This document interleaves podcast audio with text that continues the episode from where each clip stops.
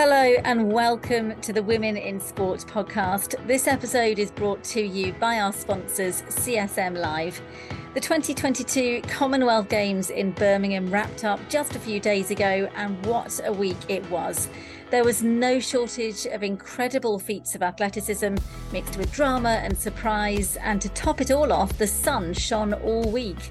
This year's Games also featured the largest integrated parasport programme in the competition's history, with 42 parasport events across eight sports and over 350 athletes taking part. While the growth of parasport at elite level is fantastic to see, many disabled women and girls face a double discrimination when it comes to sport and exercise.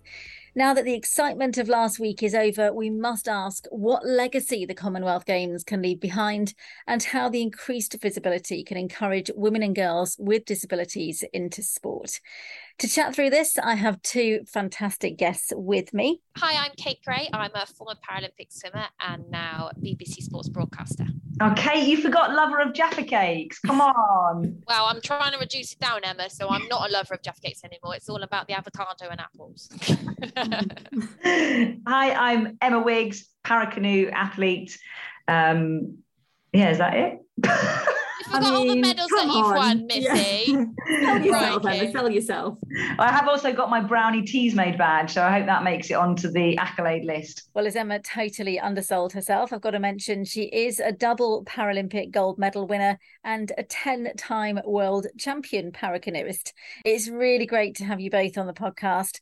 First, let's start with the action last week. What were your highlights? I was actually quite lucky to have been there working. So um, I sort of did this sort of middle week where I was really trying to focus on all the para sports, but somehow got wrapped into covering everything. I taught lawn bowls. I mean, that was a new sport for me to get my head around. But being a, a former swimmer, I found myself at the swimming pool quite a lot. And at that Sandwell Aquatic Centre, it was amazing to see like what they'd done and and help Birmingham kind of create these brilliant venues in areas that really benefit from it. And and for me, a highlight had to be was actually on the final night when Northern Ireland's Bethany Firth won gold in the swimming pool in the S14 200 meters freestyle category. So she's got an intellectual disability and she won Northern Ireland's first gold at the Commonwealth Games, but also Northern Ireland's first gold ever in the swimming pool at a Commonwealth Games. So for a para athlete, female as well to do that make history. You know she made headlines. She had a real sort of like moment where you go this is para sport and this is women's sport at its best. And it was great to kind of feel like she was really sort of flying the flag for those para sports that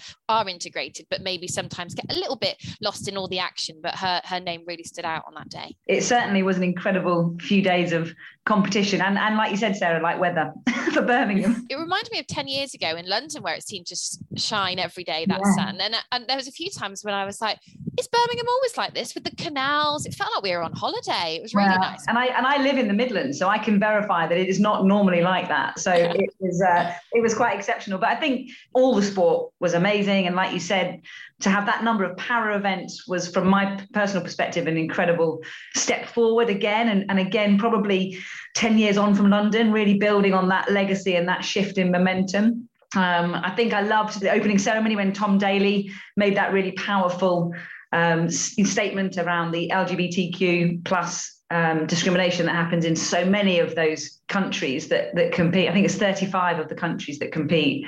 It's criminalised. So I think that's another important statement to be made and probably a real highlight. And I think it's it just shows how important these multi-sport, multi-event stages are for for not only showcasing things like parasport you know that we're obviously passionate about but but all the the things in society that that need their moment in the in the limelight. Yeah absolutely a platform for change isn't it? You know that we can really get a, a clear message out. Now i mean the commonwealth games does have a really really fantastic history of diversity and inclusion and this was the biggest fully integrated major event to date. Is it important and how important is it to have a fully integrated program? I think the Commonwealth Games is unique in that respect, and it's been doing it, I think, since the 90s. I sort of was looking back over the history of how long has para events been included, and in the early days, it was very much like a bit of an exhibition, a bit of a like, let's allow some of these disabled athletes in to get a flavour of it. Whereas in London, and certainly, and I think Glasgow did it really well on the Gold Coast, you know, the last few games that we've had, they've really made it feel like they were part of the program. There was no real sort of like, you do it on your bit and we'll do it on our bit. It's like, no, they're part of it. And I know speaking to a lot of the athletes, their highlight is being around their able-bodied counterparts, learning from them, and just feeling like actually they didn't think we were any different. They learned from us as much as we learned from them, and I think it's great to have that opportunity, but it's also a very small amount of para sports included. I know it said it's the biggest biggest ever, and it is for the Commonwealth Games, but actually there were eight sports, 42 events, and 350 athletes. Uh, Paralympic Games, we have about 25, 26 sports. We have 550 events, and about four and a half thousand people will be competing in Paris, for example, in 2024. So it is still very small, and I think that's a message I'm constantly trying to say is that it is a great showcase and it's great for those athletes that get their sports and their events chosen but you know in all the years that i was competing in the commonwealth games was going on my event was never chosen so i was always like oh it's so close and ellie simmonds another example of all the years she was competing for great britain and now is the time that her events come up but she's retired so she's been like i would like to have been there but i'm quite glad to be watching but i'm sure emma you feel the same slightly in the fact that it's, it's unlikely that canoeing or para canoeing is going to have its opportunity in the commonwealth games but it is a piece of the big Paralympic movement puzzle, isn't it? Yeah, absolutely. I think you're, you know you're so right. It's it's such an important stage that actually I feel that we should be looking at diversifying those sports and making sure that the events that are chosen they've got to be competitive they've got to be corporate they've got to be showcasing parasport because i think as an athlete who, who isn't in the commonwealth games it's frustrating to then see potentially the the organizers or whoever makes the decisions choosing some events that, that maybe aren't as strong as they could be. And coming from a sport where we are fully integrated so every international that we compete in we compete alongside our olympic teammates. That's a real buzz. Like you so rightly said it's a buzz for for us to to compete alongside but i i feel certainly that they're learning from us you know we shouldn't be being grateful for being for being included. We're there because we're we're performing at the very best level and, and we're beating the best in the world. And i feel really strongly that that would be a, a really positive step forward for victoria in the next games if they really look very closely at choosing sports and events within those sports that are super competitive. It's the scheduling, it's got to be right, it's got to be the best opportunity for para sport to show what it's got. And I think sometimes they kind of go, well, there's going to be a couple of home nations or you know the home games athletes in that, so let's let's put them there. But then there was no other lanes filled for the rest of the event, and you sort of think, let's fill the lanes, let's put the sports out there that are really going to give it a great opportunity, but also the sports that are going to allow those smaller nations to send athletes as well. So it is the friendly games, and okay, they might not be keeping up with the likes of Hannah Cockcroft, um, but they're there competing, they're, they're learning, and they're going to yeah. go. Do you know what? I'm going to go back and really push this and see if I can qualify for the Paralympics next. Yeah, and that's the legacy, isn't it? Mm. Because mm. you know, I know within para canoeing we've got some talent inspiration program athletes from Nigeria, and we're only going to have them in the future if we give them opportunities now. So yeah, 100% agree. Let's let's hope Victoria embrace a wide range of sports and, and really rather than it just being a tick box exercise, focus in on let's choose sports and events that are super competitive and broad. Yeah, it's, it's really interesting actually to hear you both talk. And I think it, it sort of plays into the value, doesn't it, of having a fully integrated games about how um, para athletes can really feel valued. We've talked quite a lot this summer about women's sport um, more generally, and, and, we, we looked at the Lionesses win, um, and obviously that's thrown up a lot of conversation about where women have sat alongside men's football um, and the value piece. And I think it's really, really interesting to hear, you know, that kind of integration and how athletes can really feel valued and feel part of it, and not that kind of second class citizen and just a you know we need to tick a box. Yeah and i think that's been a, the case for parasport for many years. And the one subject that did seem to keep coming up is why don't we combine the olympics and the mm. paralympics you know? And I, I don't necessarily think just integration means equality. I think you know whether it's women whether it's disability having their opportunity and it being just as fantastic and respected and mm. acknowledged as the men version of it. I think someone even raised a really good point when we were having this conversation is we'd never expect the women's world cup to be at exactly the same time as the men's world cup would we because what would happen the men's would get the biggest talking yeah. point whereas keeping them separate works really well and i think that is exactly the argument that we use. And I can see Emma's there going, yeah, yeah, definitely. that it works segregated or separated at a Paralympic level because of the size of the events and to ensure that they get their moment in the spotlight. And I think, you know, the, Birmingham did an incredible job with that in terms of choosing um, the women's T20 cri- cricket, for example. So they had audiences that would never have normally gone to the, you know, maybe they went to the men's cricket, but because it was just women, they really highlighted that.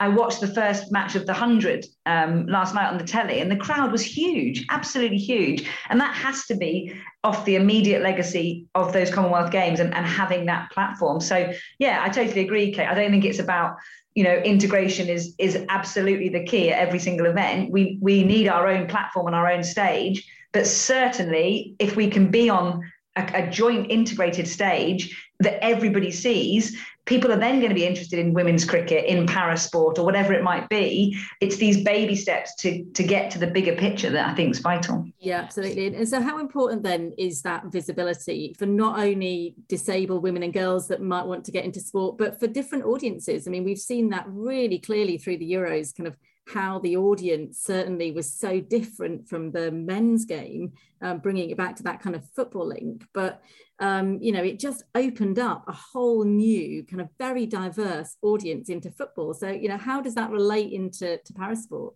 that is the, that is the same with the Commonwealth Games as, as, well. I think you know we saw so many families going for their days out to the Commonwealth Games. Maybe they don't always tune into the Paralympics, but they see oh the Commonwealth Games. I've heard of that before. Let's turn that on, and then they see para sport. So that visibility is the key, I think, in terms of if we want Paralympic sport to grow, it's not about putting two events together and saying that makes it equal. It's about making sure they have the equal amount of coverage. You know, it's the equal opportunity to access and see those role models.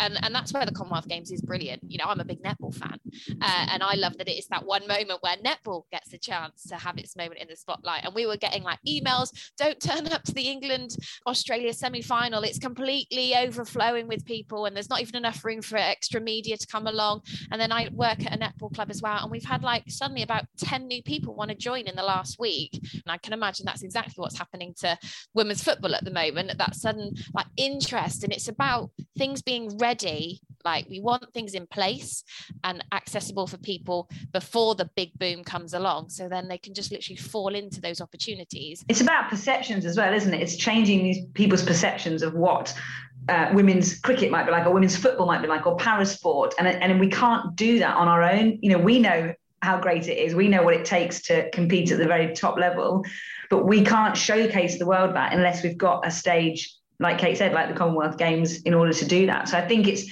absolutely crucial to engage with these audiences and to and to change some of those um, probably long held beliefs about what women's sport is or what disability sport is. And I think it's a well known phrase, isn't it? You can't you can't be it if you can't see it. And, and I don't want to you know use something that's that's used very very much, but it's it is true. It is true that if we haven't got it out there. You know, if you were a young person with a disability or a young female with a disability, you know, you need to be seeing all of these things on the telly to be aspiring to them. And I'm, you know, I'm a real firm believer that a, a person with a disability can't only inspire people with disabilities. And I think it's really dangerous to pigeonhole us into women can only inspire women and people with disabilities can only inspire people with disabilities. It's it's so much broader than that. And these stages are the ones where we can harness that power and that strength and really make an absolute change for the better. We did some recent research that showed that only half of girls were dreaming of reaching the top of sport compared to boys. But you know, it's so important, like you say, to have as many different women competing, whether you know, able-bodied, disabled, um, you know, lots of diversity. You need to be women and girls need to be able to see somebody like them at the top of sport to be able to go. Actually, that's a viable option for me. Um, yeah how how have you seen that kind of shift you know since you've been competing? You've both been in um, in sport for for quite a while. How have you seen that shift from the sort of early days of, of competing yourselves to where we are now? I think i think it's been a huge shift. I, I you know i think back to um, pre London and either interviews we did or conversations that we were having. And it was very much around, oh, what's your disability? Oh, aren't you brave? Haven't you done well to be doing sport, you know, despite? Then you look at Rio, where there was a more of a focus on. So, what's your training like? What are you doing um, in the winter? Does it change to the summer? You know, how much can you bench press, etc., etc. and then you move on to Tokyo again. And yes, of course, we've, we're always going to have a backstory, and I, and I get that. But there's definitely appears to be a momentum shift in athletes with a disability rather than people with a disability having a go at sports you know and my nieces and nephews they're not really interested in what bits don't work. They're interested in you know how, how many times can you bench press me above your head or um, you know what are you eating today or whatever it might be. It's an incredibly powerful thing. And i think that shift is down to the media and and how they've changed the narrative hopefully uh, still still work to do absolutely but i think that's been a, a noticeable shift from my experience. Well glad you said that emma because that is what i've been trying to do over the last sort of eight ten years working in sort of broadcasting because i retired in london 2012 so i had that kind of build up to london and it was a really exciting time to be an athlete building up to london 2012 but as emma says there it was much more around kind of look at these athletes they've got these great stories and that got people's attention for London, but actually it was their performances and their outstanding abilities that made people keep watching. It was, God, they're blooming fast on blades, aren't they? Or crikey, did you see that wheelchair rugby? They were smashing each other up and it didn't matter. It was amazing to watch. And, you know, the conversation changed around disability and everybody loves a backstory and i don't think that's different from disability to anyone else. Everyone loves to have a bit of a like oh i can connect with that person because i know a bit more about them. But i've worked really hard and i'm always encouraging other people in the media to cover a paralympic story because that athlete is great and they deserve to have that platform. And if they happen to also have an interesting backstory so be it. We'll share that information as well but it shouldn't necessarily be their headline you know it shouldn't be why we're talking about them. And i think think you know there's also within women's sport there's a lot of talk around let's do the story on this woman because she's coming back from having a baby. And i've noticed actually that's that's still quite common isn't it? And it shouldn't be unusual now that women are going back to sport after having a baby it should be the, the norm i think you know if they want to go back and continue their their work of being an athlete then then that's brilliant and great to acknowledge it but it shouldn't be the whole story of what's it like coming yeah. back after having a child and it should be just because they're blooming great athletes and we should have mm. them as role models for young people because i work spend a lot of time in schools and uh, interesting you say you know still the boys are there the ones that want to be the athletes they want to be the footballers they want to be like so and so whereas the girls are timid they're they're not confident to admit that that's what they want to do, even if they do. And I think I want to change that because not all young people are going to go on to become athletes or professional athletes but if they've got a little bit of hope there it'll it'll drive them to be successful in whatever they choose to do. So yeah. dreaming big is never something i i knock kids down for because you know there's plenty of times in school when i was sort of laughed at because i wanted to be an athlete and they sort of go well, what's there for you anyway? It's the transferable skills isn't it kate? Yeah. it, it's the fact that actually you know not everyone is going to be performing at an elite level but we must be active. We absolutely must be moving and we must be active. And if we're learning those skills that sport teaches us, that's going to set everybody up for whatever it is they do in their life, whether it's sport or whether it isn't. It's, it's that I passionately believe it's that physical activity and the things that we learn from everything that sport is that will that will just set us up to be great happy successful humans and and surely that's what we should be striving for. Absolutely and it's something that we talk about a lot about how much sport can transform lives and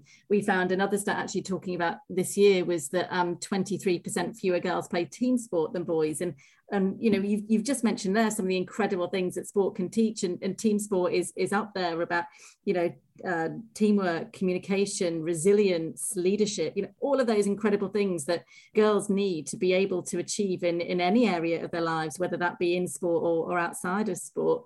We talk quite a lot about kind of sport at elite level but what what's the picture at grassroots? You know what is the pathway for these girls that we want to try and recruit into sport and, and give them that that joy and you know all of those kind of things we've, we've spoken about that sport can give you? I think it's more challenging. I mean i was a pe teacher before i became an athlete so my experience in schools is obviously a few years ago but i think it's it is harder for for the girls it's harder for the for the staff to to get the girls engaged to keep them engaged and to find activities and, and things that are going to light that passion of, of physical activity. And I think that is more challenging than it is for the boys. You know, the boys will go and kick a football around at break time.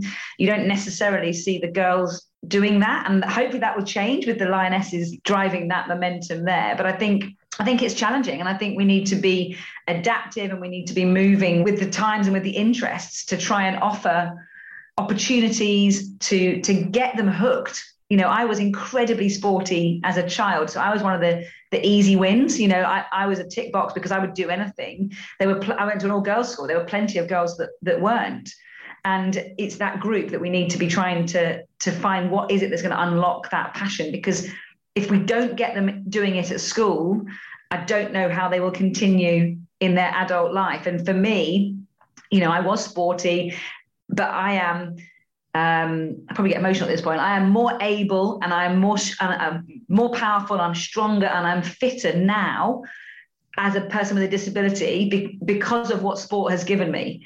And that's an incredible thing to be able to sit here and say. So you know, if we can get people on that on that journey when they're younger when they've got you know everything about them then then that's going to have that's going to surely be more successful but one thing also i've noticed is that when we talk about women in disability and that whole dropout rate around sort of secondary school and not wanting to participate is there also is this a real delay in um, diagnosing or identifying young girls that have got maybe an intellectual disability like autism. So they're struggling to kind of deal with the social changes that they're having to deal with at school.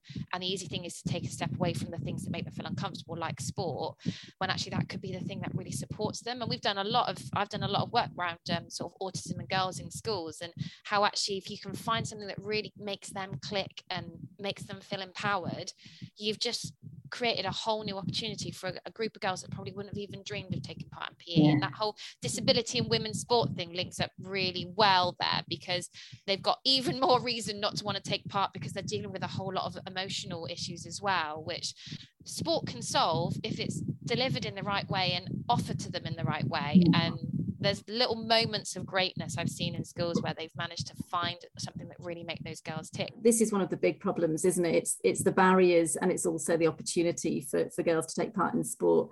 And I'm really glad you mentioned the sort of non-visible disability and how we can support those girls as well. What opportunity is there for for girls uh, that have either non-visible or visible disability and what you know what does that look like because it's difficult enough keeping girls in sport when they're able-bodied but the opportunity for disabled girls must be even harder. We talk a lot about needing more opportunities. Like, do we need more clubs for these girls? Do we need to find new sports that these girls like? I honestly believed uh, over over the years, and what's sort of been an ongoing trend is it's actually people feeling confident and able to deliver to those sort of young people and knowing how to go, you know they don't want to take part in this activity that doesn't mean I'm going to tell them to sit out. I'm going to adapt it to make it work for them. A lot of the time, it's having that confidence to deliver to not the sporty kids, to the ones that aren't interested, to the ones that aren't showing confidence in that, and making it work for them and being able to integrate that into the general PE lesson or integrate that into the club that's available. It's not about trying to find more and more clubs because we know time and resources are short. So it's just thinking outside that box and giving deliverers and coaches the confidence to do that. Schools are under huge pressure. PE teachers are under massive stress and strain to try and get everything in. But but it's not only the PE teachers that can lead these activities. You know, if I, if I was a head teacher, I would be saying to all of my staff, you need to be you need to be doing two movement physical activity things in the week. And whether that's a preschool walk for 20 minutes or a lunchtime stroll around the field for 10 minutes but take pupils with you. And, and let's maybe give pupils some movement time targets because if we start with people moving it's it's amazing how it then builds as a habit you know i honestly believe these countries like australia that have such great activity levels. Yes, we always go, oh, well, they've got the weather. Oh, they've got the weather. think, Look well, at yeah. Birmingham, so do we. yeah. yeah, but you know, we have got a bit of weather, but they have got better weather. But that shouldn't be a barrier to to movement. And I think it's just so powerful. You know, for years we've known about ten thousand steps but why is that not instilled into the school day? You know, my nephew's six years old.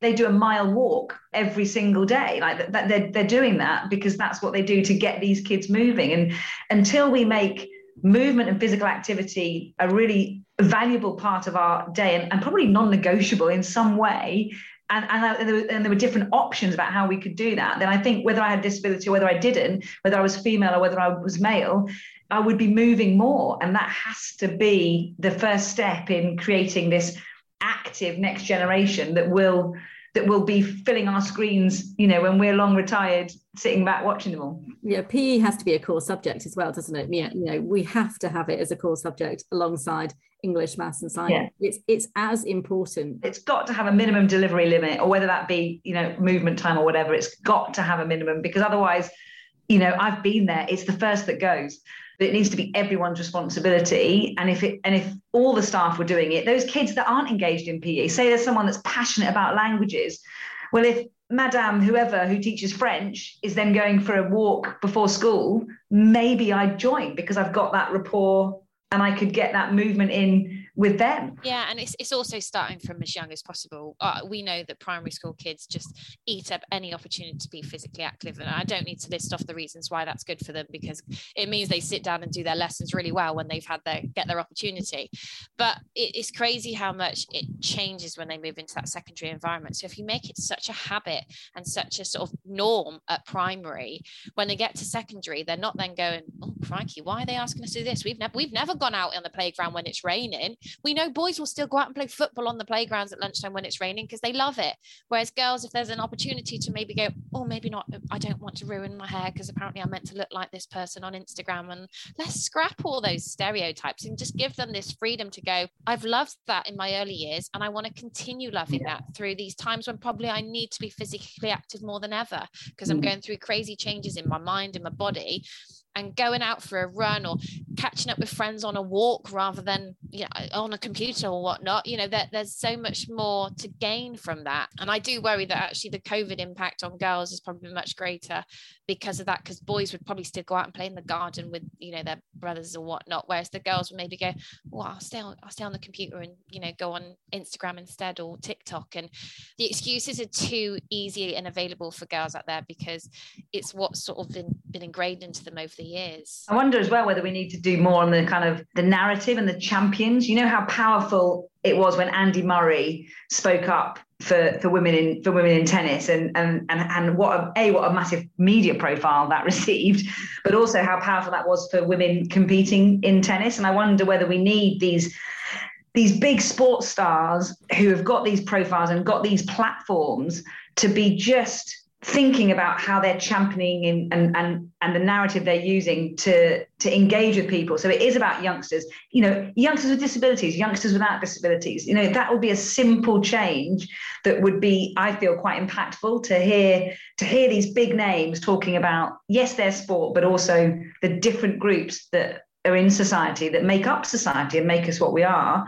How brilliant if we would have if we could have them you know mentioning disability or or or promoting it as as everybody together and, and the importance of being active. I feel like that change and that shift would would be really quite impactful. We saw it, didn't we? I mean, I know I keep coming back to football, but it's you know it's so front and center of this summer um, and we saw what Ian Wright did for women and for you know championing um, PE in, in in schools and and really showcasing you know the barriers that girls have faced to football in particular. But you know all it needs is is a few more people like that, as you say, to be using their platform. And a lot of the things that we've been talking about are sort of deep rooted societal change.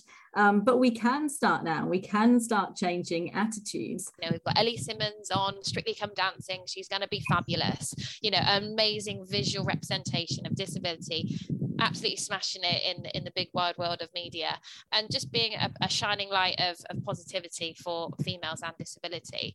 Uh, and that's exactly what we need because hopefully then people will learn from her. You know we're going to see masses of training of her working through how she'll manage her disability through doing all the routines and the more people watch that and they'll go you know what? I never knew that was possible. I didn't know she could do it like that. And and straight away, the, the wider public yeah. is going to be absolutely learning more and more about disability. Oh, she's amazing. And ultimately, it's just not being defined, is it? It's not being defined yeah. by your gender, by your ethnicity, yeah. by, you know, whether you're disabled. You know, none of this matters. It's about, you know, what you can achieve. Yeah. Ultimately, whether that's through sport or or, or another area of your life? You know, sometimes, and I've probably been guilty of it in the past, as a female athlete with a disability that's that's lucky enough to be performing at quite a high level, I think can be quite intimidating sometimes to some younger girls or some, and particularly probably those with, with those disabilities as well because if they, if they don't think they're ever going to reach that level and train full time and all the rest of it, that's kind of it's a bit like when they called us all superhumans. It was a bit like oh, it's almost making us a bit untouchable.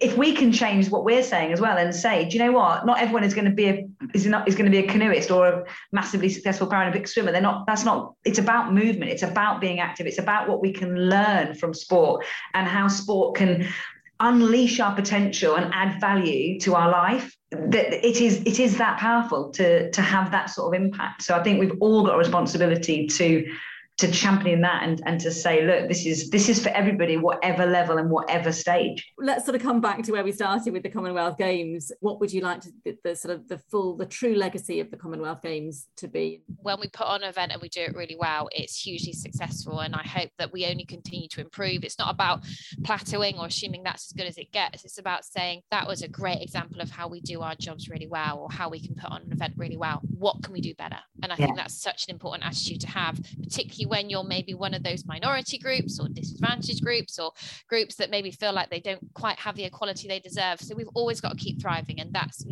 Birmingham is never going to be enough for us. London 2012 was never enough for us. And the every event we go to will feel like that.